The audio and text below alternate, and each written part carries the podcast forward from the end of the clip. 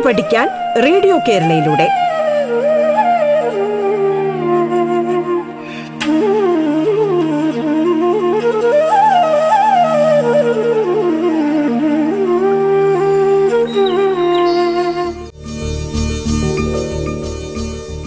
നമസ്കാരം.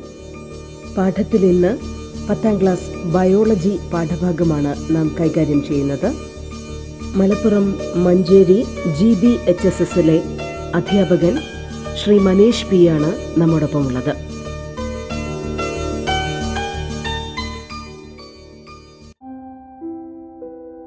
എല്ലാവർക്കും നമസ്കാരം. പത്താം ക്ലാസ് ജീവശാസ്ത്രം ക്ലാസ്സിലേക്ക് എല്ലാവർക്കും സ്വാഗതം. കഴിഞ്ഞ ക്ലാസ്സിൽ നമ്മൾ മനസ്സിലാക്കിയ കാര്യങ്ങൾ. ശ്വേതരക്താണുക്കളും പ്രതിരോധ പ്രവർത്തനങ്ങളുമാണ്. ഈ പ്രവർത്തനങ്ങളുമായി ബന്ധപ്പെട്ടുകൊണ്ട് ഒരു പട്ടിക പൂർത്തീകരിക്കാനും സയൻസ് ഡയറിയിൽ രേഖപ്പെടുത്താനും നിർദ്ദേശിച്ചിരുന്നു. അതിനുശേഷം നമ്മൾ വ്യത്യസ്തങ്ങളായ പ്രതിരോധ തന്ത്രങ്ങൾ പരിചയപ്പെട്ടു. രണ്ട് പ്രതിരോധ തന്ത്രങ്ങളാണ് കഴിഞ്ഞ ക്ലാസ്സിൽ നാം പരിചയപ്പെട്ടത്. ഒന്ന് വീങ്ങൽ പ്രതികരണം ഇൻഫ്ലമേറ്ററി റെസ്പോൺസ് രണ്ടാമത്തത് ഫാഗോസൈറ്റോസിസ് ഈ രണ്ട് പ്രവർത്തനങ്ങളുമായി ബന്ധപ്പെട്ട ഫ്ലോചാർട്ട് നിർമ്മാണം അവയുടെ കുറിപ്പ് തയ്യാറാക്കൽ എന്നിവയെല്ലാം നിങ്ങൾ നിങ്ങളുടെ ശാസ്ത്രപുസ്തകത്തിൽ രേഖപ്പെടുത്തിയിട്ടുണ്ട് എന്ന് ഉറപ്പുവരുത്തുന്നു ഇന്ന് പ്രതിരോധ തന്ത്രങ്ങളിൽ മറ്റു ചില പ്രതിരോധ തന്ത്രങ്ങൾ കൂടി ഇന്ന് നമ്മൾ പരിചയപ്പെടുകയാണ്. അപ്പോൾ എങ്ങനെയാണ് രക്തം കട്ടപിടിക്കൽ ഒരു പ്രതിരോധ പ്രവർത്തനമായി മാറുന്നത് എന്ന് പരിശോധിക്കാം. എന്തെല്ലാം പ്രവർത്തനങ്ങളാണ് രക്തം കട്ടപിടിക്കലിന്റെ ഭാഗമായിട്ട് ഉണ്ടായിട്ടുള്ളത്? മുറിവേറ്റ ഭാഗത്തെ കലകളും പ്ലേറ്റ്ലെറ്റുകളും ശിഥിലീകരിച്ച് ത്രോംബോപ്ലാസ്റ്റിൻ എന്ന രാസാഗ്നി ഉണ്ടാക്കി. Tissues and platelet at the site of wound degenerate to form the enzyme call thromboplastin അല്ലേ? ആദ്യ പ്രവർത്തനം അതായിരുന്നു. ഇങ്ങനെ ഉണ്ടായ ത്രോംബോപ്ലാസ്റ്റിൻ പ്ലാസ്മയിലെ പ്രോത്രോംബിനെ ത്രോംബിനായി കൺവേർട്ട് ചെയ്തു. So these thromboplastin convert the prothrombin in plasma into thrombin that is active form ഈ ഒരു പ്രവർത്തനം നടന്നത് കാൽസ്യത്തിന്റെയും വിറ്റാമിൻ കെയുടെയും സാന്നിധ്യത്തിലാണ്.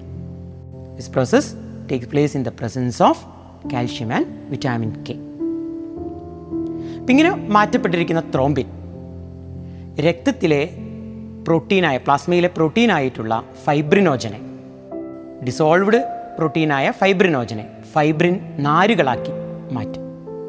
Thrombin convert the fibrinogen into fibrin fibres ഇങ്ങനെ രൂപപ്പെട്ടിരിക്കുന്ന ഫൈബ്രിൻ നാരുകൾ കൂടിച്ചേർന്നുകൊണ്ട് വലക്കണ്ണികളായി മാറും.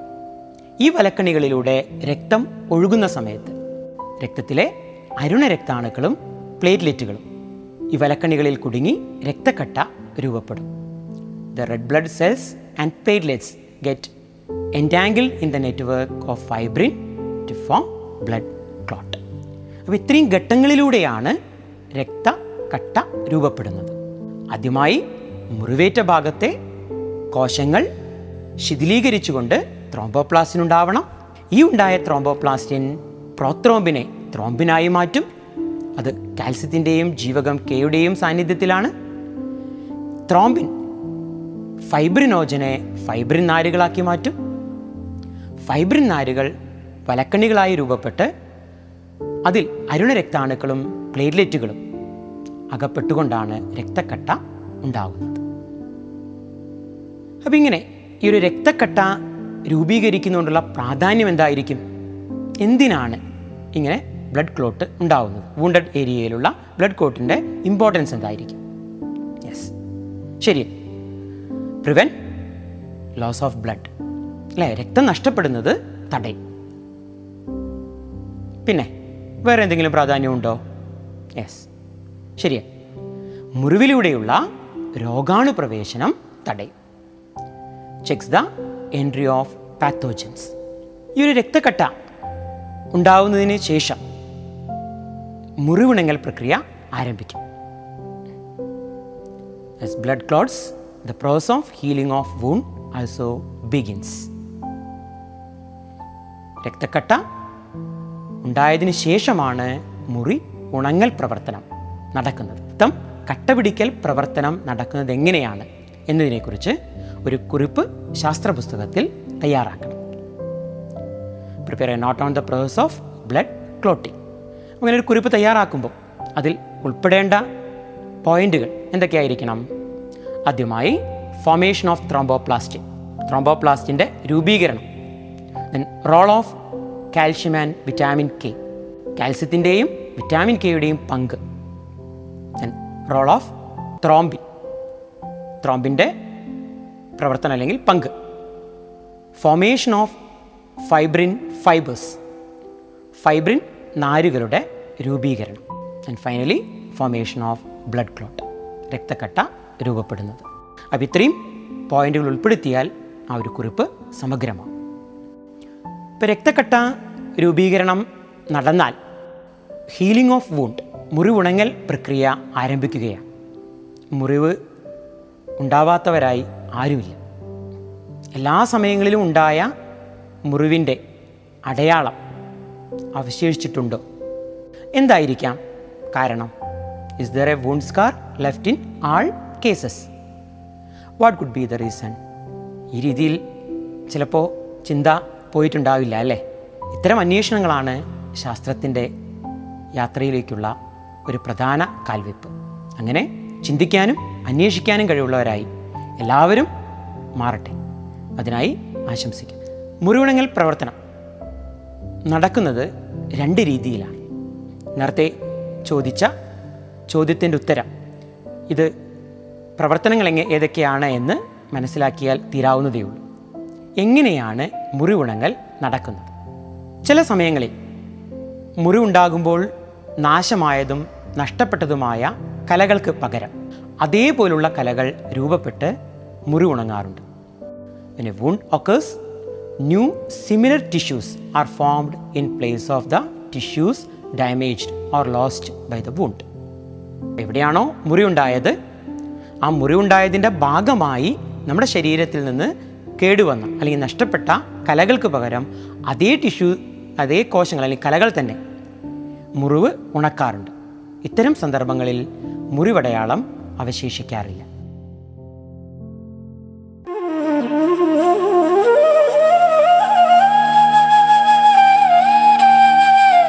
പാഠം കേട്ടു പഠിക്കാൻ റേഡിയോ കേരളയിലൂടെ. പാഠത്തിൽ ഇനി ഇടവേള.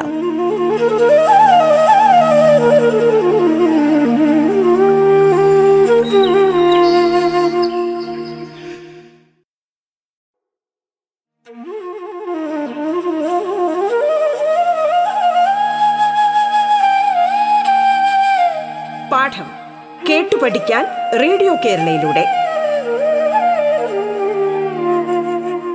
തുടർന്ന് കേൾക്കാം പാഠം.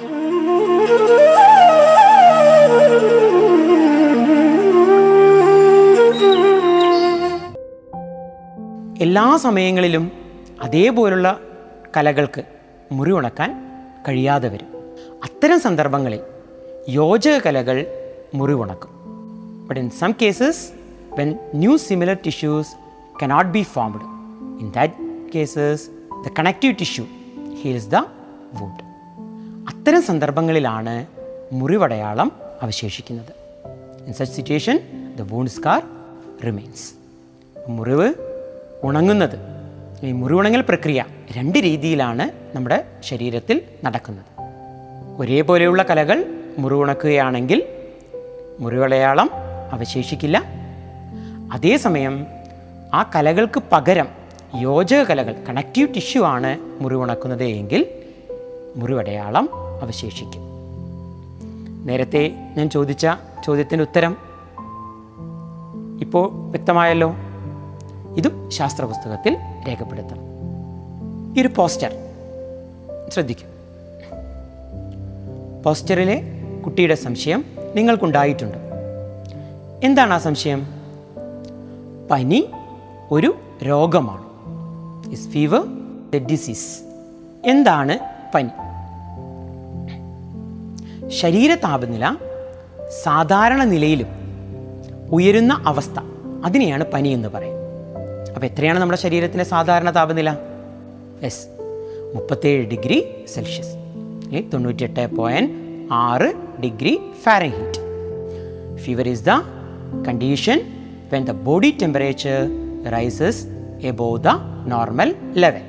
The normal body temperature is 37 degrees Celsius or 98.6 degree Fahrenheit. പനിയുമായി ബന്ധപ്പെട്ട് പ്രവർത്തനങ്ങളുടെ ആശയങ്ങൾ എന്തെല്ലാമാണ്? ആദ്യം രോഗാണുക്കൾ ശരീരത്തിൽ പ്രവേശിക്കും. പാത്തോജൻസ് എന്റർ ദ ബോഡി ഇങ്ങനെ ശരീരത്തിനകത്ത് പ്രവേശിച്ച രോഗാണുക്കൾ ഉപാപചയ പ്രവർത്തനത്തിന്റെ ഫലമായി ഉൽപ്പാദിപ്പിക്കുന്ന വിഷവസ്തുക്കളുടെ സാന്നിധ്യം നമ്മുടെ ശരീരത്തിലെ ശ്വേതരക്താണുക്കളെ ഉത്തേജിപ്പിക്കുന്നു.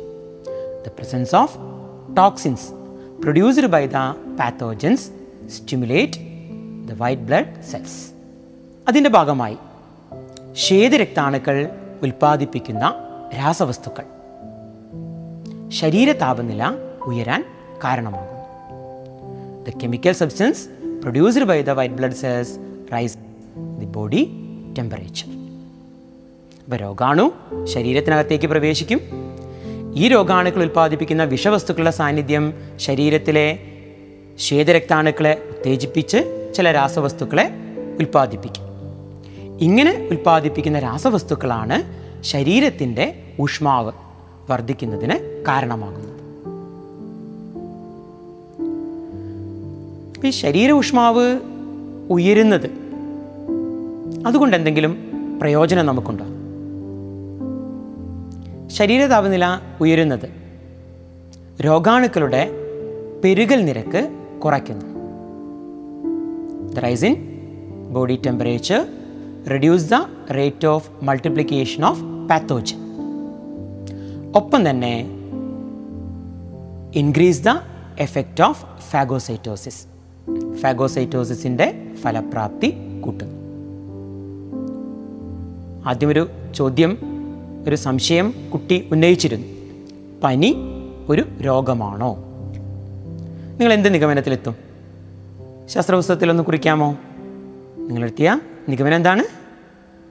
പനി ഒരു പ്രതിരോധ പ്രവർത്തനം അല്ലേ? Yes fever is a defence mechanism പനി ഒരു പ്രതിരോധ പ്രവർത്തനമാണ്. Fever is a defence mechanism എന്നതുമായി ബന്ധപ്പെട്ട ഒരു ചെറിയ കുറിപ്പ് തയ്യാറാക്കണം. ആ കുറിപ്പിൽ നമുക്ക് ഉൾപ്പെടുത്തേണ്ടത് നോർമൽ ബോഡി ടെമ്പറേച്ചർ ശരീരത്തിന്റെ സാധാരണ താപനില എത്രയാണ് എന്ന് സൂചിപ്പിക്കണം. What causes body temperature to rise ശരീര താപനില ഉയരാനുള്ള കാരണങ്ങൾ എന്തൊക്കെയാണ് ഉയരുന്നത് കൊണ്ടുള്ള നേട്ടമെന്ത് what is the benefit of rising body temperature ഈ മൂന്ന് സൂചകങ്ങളുടെ അടിസ്ഥാനത്തിൽ കുറിപ്പ് തയ്യാറാക്കണം. കുറിപ്പ് തയ്യാറാക്കി ടീച്ചർക്ക് അയക്കാൻ മറക്കരുത്. അങ്ങനെയെങ്കിൽ പനി വരുമ്പോൾ മരുന്ന് കഴിക്കുന്നത് എന്തിനാ? Why we take medicines during fever ചിന്തിച്ചിട്ടുണ്ടോ? എന്തായിരിക്കാം കാരണം? വ്യക്തിയിൽ രോഗാണുബാധ നിയന്ത്രണാതീതമാകുന്ന സാഹചര്യങ്ങളിൽ ശരീര താപനില ക്രമാതീതമായി ഉയർന്നേക്കും. When infection become uncontrollable the body temperature of that person may rise ട്രമെൻഡസിൽ ദീർഘസമയം ശരീര താപനില ഉയർന്നു നിൽക്കുന്നത് മസ്തിഷ്കം ഉൾപ്പെടെയുള്ള ആന്തരാവയവങ്ങളെ ദോഷകരമായി ബാധിക്കും.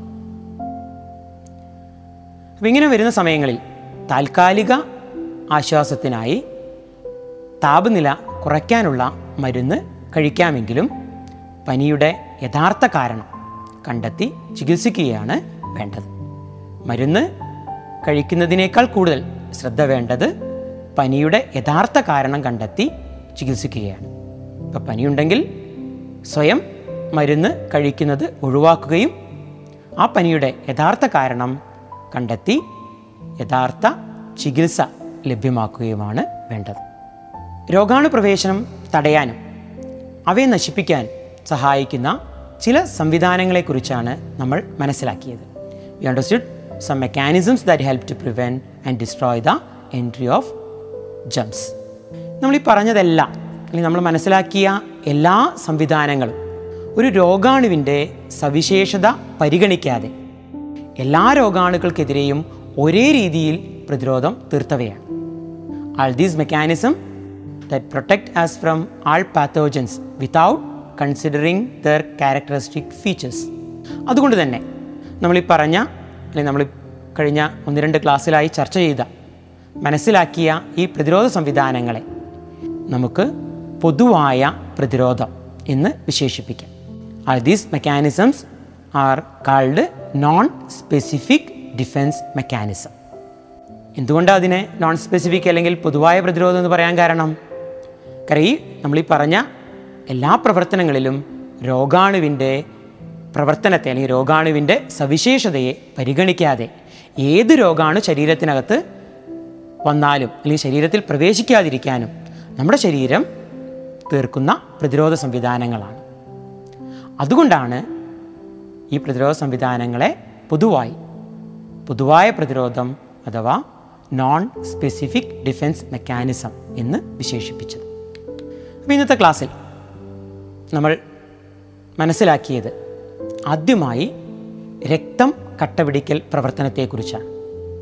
ഒരു മുറി ഉണ്ടാവുമ്പോൾ പ്രതിരോധ പ്രവർത്തനം എന്ന രീതിയിൽ ആദ്യം നടക്കുന്ന പ്രവർത്തനമാണ് രക്തം കട്ടപിടിക്കൽ ബ്ലഡ് ക്ലോട്ടിംഗ് രക്തം കട്ടപിടിക്കൽ പ്രക്രിയ ആരംഭിച്ചു കഴിഞ്ഞാൽ മുറി ഉണങ്ങൽ പ്രക്രിയ നടക്കും. വുണ്ട് ഹീലിംഗ് പ്രോസസ്സാണ് മുറിവുണങ്ങൽ രണ്ട് രീതിയിലാണ് നടക്കുന്നത്. ഒരേ തരത്തിലുള്ള കോശങ്ങളും യോജകലകളും അതിനുശേഷം നമ്മൾ പനി ഒരു പ്രതിരോധ പ്രവർത്തനമാണ് എന്ന് മനസ്സിലാക്കി. പിന്നീട് പൊതുവായ പ്രതിരോധം എന്താണ് എന്നും മനസ്സിലാക്കി. ഈ ക്ലാസ്സിൽ നമ്മൾ ഒന്ന് രണ്ട് പ്രവർത്തനങ്ങൾ ചെയ്യാനായി നിർദ്ദേശിച്ചിട്ടുണ്ട്. രക്തം കട്ടപിടിക്കൽ പ്രക്രിയയുമായി ബന്ധപ്പെട്ടുള്ള ഒരു നോട്ട് തയ്യാറാക്കണം. പനിയുമായി ബന്ധപ്പെട്ടുകൊണ്ടുള്ള ഒരു ഫ്ലോ ചാർട്ട് നിർമ്മാണവും നടത്തി ടീച്ചർക്ക് അയക്കണം. ഇത്രയും ആശയങ്ങളാണ് ഇന്നത്തെ ക്ലാസ്സിൽ നമ്മൾ ചർച്ച ചെയ്തത്. എല്ലാവർക്കും നമസ്കാരം.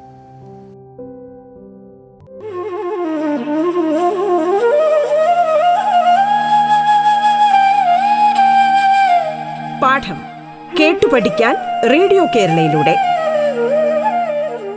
പാഠത്തിന്റെ ഇന്നത്തെ അധ്യായം പൂർണമാകുന്നു. ഇനി അടുത്ത ദിവസം കേൾക്കാം. നമസ്കാരം.